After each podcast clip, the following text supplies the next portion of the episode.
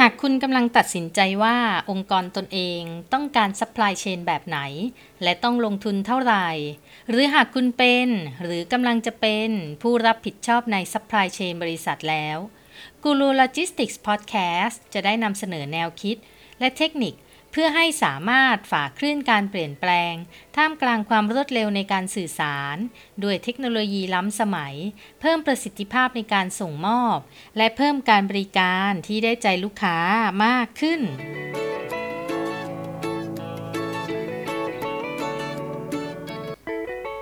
สวัสดีค่ะ ยินดีต้อนรับสู่กูรูโลจิสติกส์พอดแคสต์กับอินทิราสิทธิเวชหรือเรียกแบบที่หลาย ๆ ท่านเรียกกันว่าอาจารย์เดียค่ะ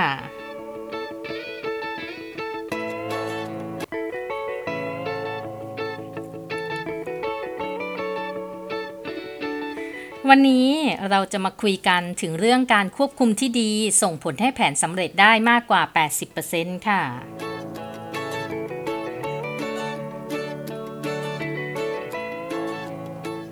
เราคุยกันไป 2 ตอนแล้วนะคะ ในเรื่องเกี่ยวกับการวางแผนที่ดี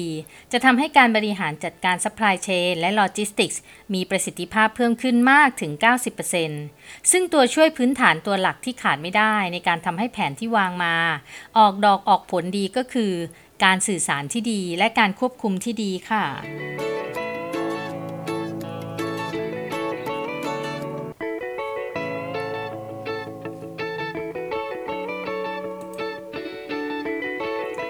ส่วนของการสื่อสารที่ดีนั้น หลักการง่าย ๆ ก็คือมี 3 เข้าใจค่ะ ได้แก่เข้าใจเรา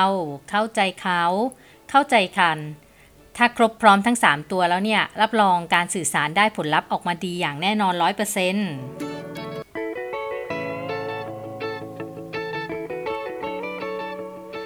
สำหรับระบบการบริหารจัดการ supply chain และ logistics นั้นน่ะ การสื่อสารที่ดีส่งผลอย่างมากต่อประสิทธิผลที่จะเกิดขึ้นค่ะ ราะว่าการสื่อสารที่ดีช่วยให้การไหลด้านข้อมูลมีความเชื่อมโยงกัน ตั้งแต่ต้นกระบวนการยันท้ายกระบวนการเลย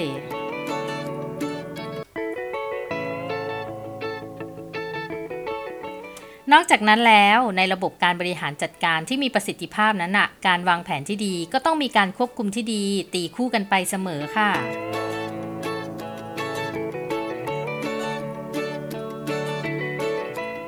ในกระบวนการวางแผนนั้นน่ะนะคะ เป็นการจัดเตรียมสิ่งที่อาจจะเกิดขึ้นในอนาคตร่วมกัน ส่วนการควบคุมมันก็คือการติดตามดูผลการดำเนินงาน ว่ายังอยู่ในกรอบของแผนหรือเปล่า แล้วก็ช่วยให้เราพิจารณาได้ว่าเราจำเป็นต้องปรับเปลี่ยนแผนหรือเปล่า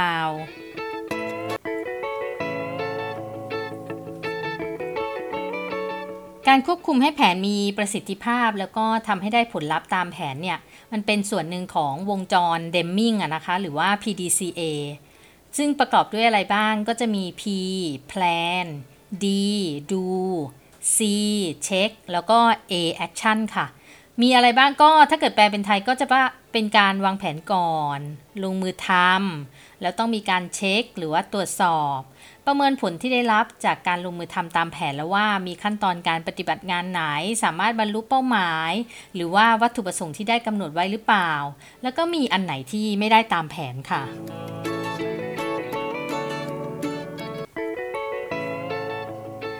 แต่สิ่งสำคัญอะนะคะมันก็คือต้องรู้ว่าจะตรวจสอบอะไรบ้าง แล้วก็บ่อยครั้งแค่ไหนค่ะ เพื่อให้ข้อมูลที่ได้จากการตรวจสอบเนี่ยเป็นประโยชน์สำหรับขั้นตอนต่อไป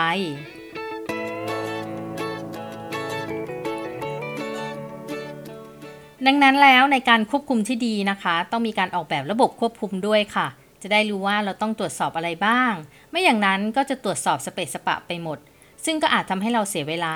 ทนที่จะได้ใช้เวลาปรับแผนหรือทำตามแผน กลับต้องมาหยุดรอเพื่อให้มีการตรวจสอบกันอยู่เรื่อยเลย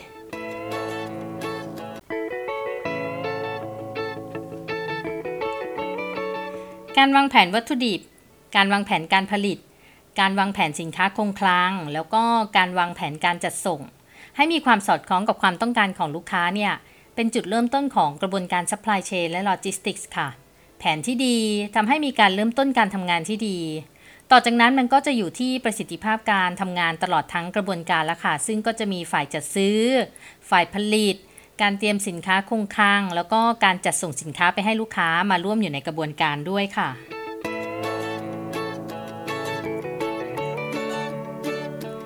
ในระหว่างนี้เนี่ยมันก็จะต้องมีการตรวจสอบผลการทำงาน ตรวจสอบทุกขั้นตอนว่าเป็นไปตามแผนหรือเปล่า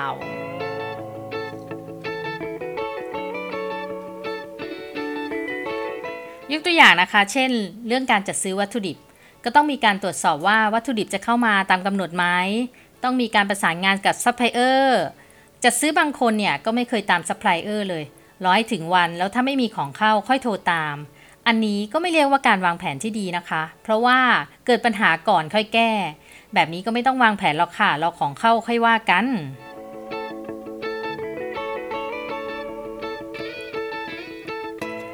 หรือจะเป็นเรื่องของการวางแผนวัตถุดิบคงคลังนะคะ ก็ต้องมีการตรวจสอบว่าปริมาณขั้นต่ำที่เราต้องซื้อเนี่ยมันมีความสมดุลกับปริมาณการผลิตปัจจุบันหรือเปล่า เดิมเราอาจจะเจรจากับซัพพลายเออร์เจ้านี้ด้วยปริมาณการสั่งขั้นต่ำเท่านี้ค่ะ ที่ราคาเท่านี้เมื่อตอนที่เราขายสินค้าตัวนี้ดีๆ แต่ตอนนี้ยอดขายมันเปลี่ยนไปแล้ว แผนที่เคยวางไว้ให้เข้าที่ เช่น 5,000 ชิ้นต่อสัปดาห์ ก็อาจจะต้องมีการตรวจสอบยอดใช้จริงว่ามันจะโอเคอยู่หรือเปล่าด้วยค่ะ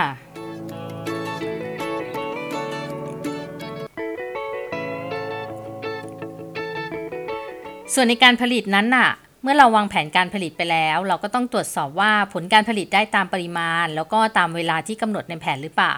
เจอเครื่องเสีย เจอเครื่องหยุด คนงานไม่พอผลิต หรือว่าได้ของเสียมากกว่าค่าที่กำหนดน่ะ มันส่งผลให้แผนการเติมเต็มสินค้าคงคลังมันเปลี่ยนไปไหมทำให้ปริมาณสินค้าเนี่ยมันต่ำกว่ามินหรือว่าสูงกว่าแม็กซ์หรือเปล่า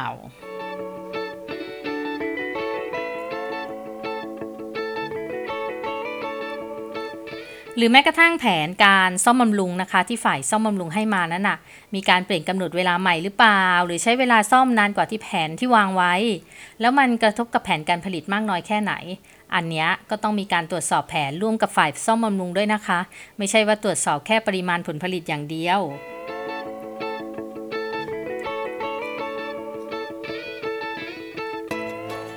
ส่วนระดับสินค้าคงคลังนะคะ ที่เตรียมไว้ขายลูกค้าก็ต้องตรวจสอบด้วยนะคะ ว่าอยู่ในระดับที่กำหนดในแผนหรือเปล่า บางที่ก็ใช้วิธีกำหนดด้วยมินแม็กหรือว่าค่าต่ำสุดสูงสุด บางคนก็กำหนดด้วยสต็อกเดย์ก็แล้วแต่ความเหมาะสมของแต่ละกิจการค่ะ มีส่วนสำคัญที่ต้องขอแนะนำเรื่องแผนการกำหนดระดับสินค้าคงคลัง ไม่ว่าจะเป็นด้วยมินแม็กซ์ค่าต่ำค่าสูงเนี่ยหรือว่าสต็อกเดย์ก็ตาม ก็คือต้องมีการตรวจสอบด้วยนะคะว่าไอ้ min max หรือว่า stock day ที่เรากำหนดเนี่ย มันเหมาะสมกับระดับการผลิตแล้วก็ยอดขายของเราแค่ไหน ไม่ใช่กำหนดแล้วก็ปล่อยลืมนะคะ เพราะถ้าสินค้าเราขายดี min ม็อกเอ่อโทษทีค่ะ min max และ stock day ของเราเนี่ยอาจต้องขยับขึ้นหน่อย ไม่งั้นไม่พอขาย หรือถ้ายอดขายเป็นช่วงขาลง min max และ stock day ก็ควรต้องขยับลง เพื่อป้องกันไม่ให้เกิดสต็อกบวมนะคะmin max และ stock day เนี่ยแนะนำว่าควรต้องมีการตรวจสอบทุกปีค่ะ ดีที่สุดก็ทุกไตรมาสหรือว่าทุก quarter ค่ะ ไม่แนะนำให้เปลี่ยนทุกเดือนนะคะ เพราะว่ามันถี่ไป จะส่งผลกระทบกับแผนกอื่น ๆ ที่มีเอี่ยวอยู่ในแผนค่ะ แต่สำคัญนะคะ อย่าทิ้งไว้เป็นชาติค่ะ ไม่อัปเดต min max แล้วก็ stock day ให้เหมาะกับสภาพการผลิตและการขายปัจจุบันของเรานะคะ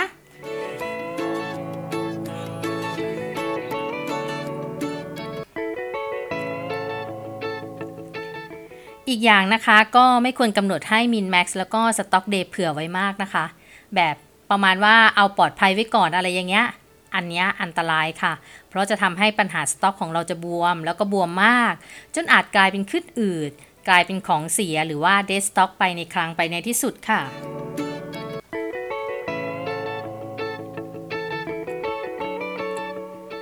ในสุดขั้นสุดท้ายของกระบวนการก็คือเรื่องของการจัดส่งใช่ไหมคะ เป็นขั้นตอนก่อนลูกค้าจะได้รับของเนี่ย ก็ต้องมีการตรวจสอบยิ่งกว่าส่วนไหน ๆ เลยค่ะ ราะว่าเป็นส่วนที่เชื่อมต่อกับลูกค้าโดยตรง เราต้องมีการตรวจสอบว่าได้ส่งมอบให้กับลูกค้าตรงเวลา แล้วก็เต็มจำนวนหรือเปล่า สินค้าส่งไปถูกต้องไหม สั่งขนมปัง ได้ขนมปัง หรือว่าได้ขนมเปี๊ยะ สั่งกอเอียะได้กอเอียะหรือว่าได้กอย่า สั่งสีฟ้า ได้สีฟ้า หรือว่าได้สีอื่น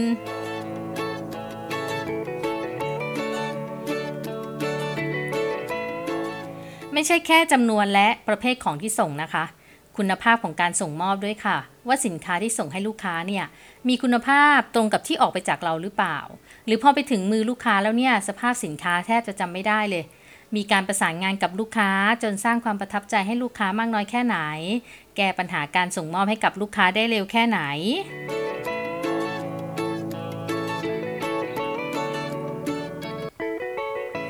ระบวนการตรวจสอบที่ว่ามานั้นอะ มันเป็นส่วนหนึ่งของการควบคุมทุกขั้นตอนของการทำงานค่ะ เพื่อให้รู้ว่าการวางแผนที่เรากำกำหนดมานั้นอะ มันเป็นไปตามที่เราต้องการหรือเปล่า มีอะไรต้องปรับเปลี่ยนบ้าง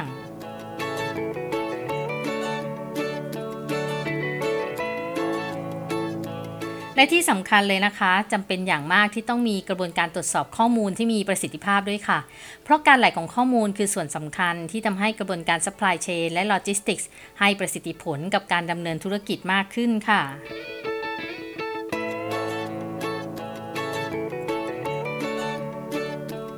จะเห็นว่าการควบคุมที่ดีส่งผลให้เราสามารถมอนิเตอร์แผนของเราได้ดีค่ะ ถ้าเรามีการตรวจสอบที่ใช่ ผลออกมาก็ไม่ต่ำไปกว่าที่เราคาดหมายแน่นอน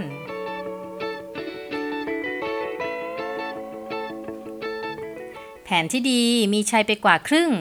การควบคุมที่ดีทำให้เราเข้าใกล้เส้นชัยมากกว่าเดิมค่ะ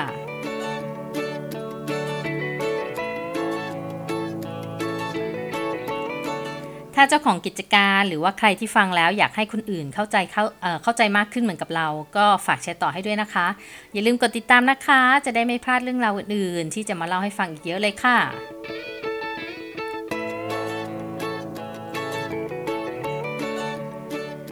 จบแล้วค่ะสำหรับซีรีส์การวางแผนที่ดี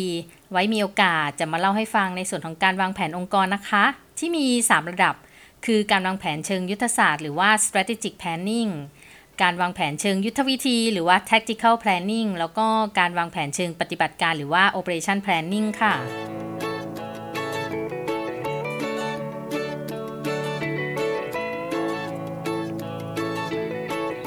สำหรับวันนี้กูรูโลจิสติกส์พอดแคสต์กับอินทิราสิทธิเวชต้องไปก่อนค่ะ แล้วพบกันใหม่ในตอนหน้านะคะ ช่องทางของเรามีสามารถรับฟังได้ทั้งในพอดแคสต์แล้วก็ใน YouTube Channel ค่ะ หรือจะติดตามข่าวสารเรื่องราวอื่นๆ ได้ใน Facebook Fanpage กูรูโลจิสติกส์ค่ะ คอมเมนต์แนะนำมาได้นะคะ ว่าอยากให้เล่าเรื่องอะไรบ้าง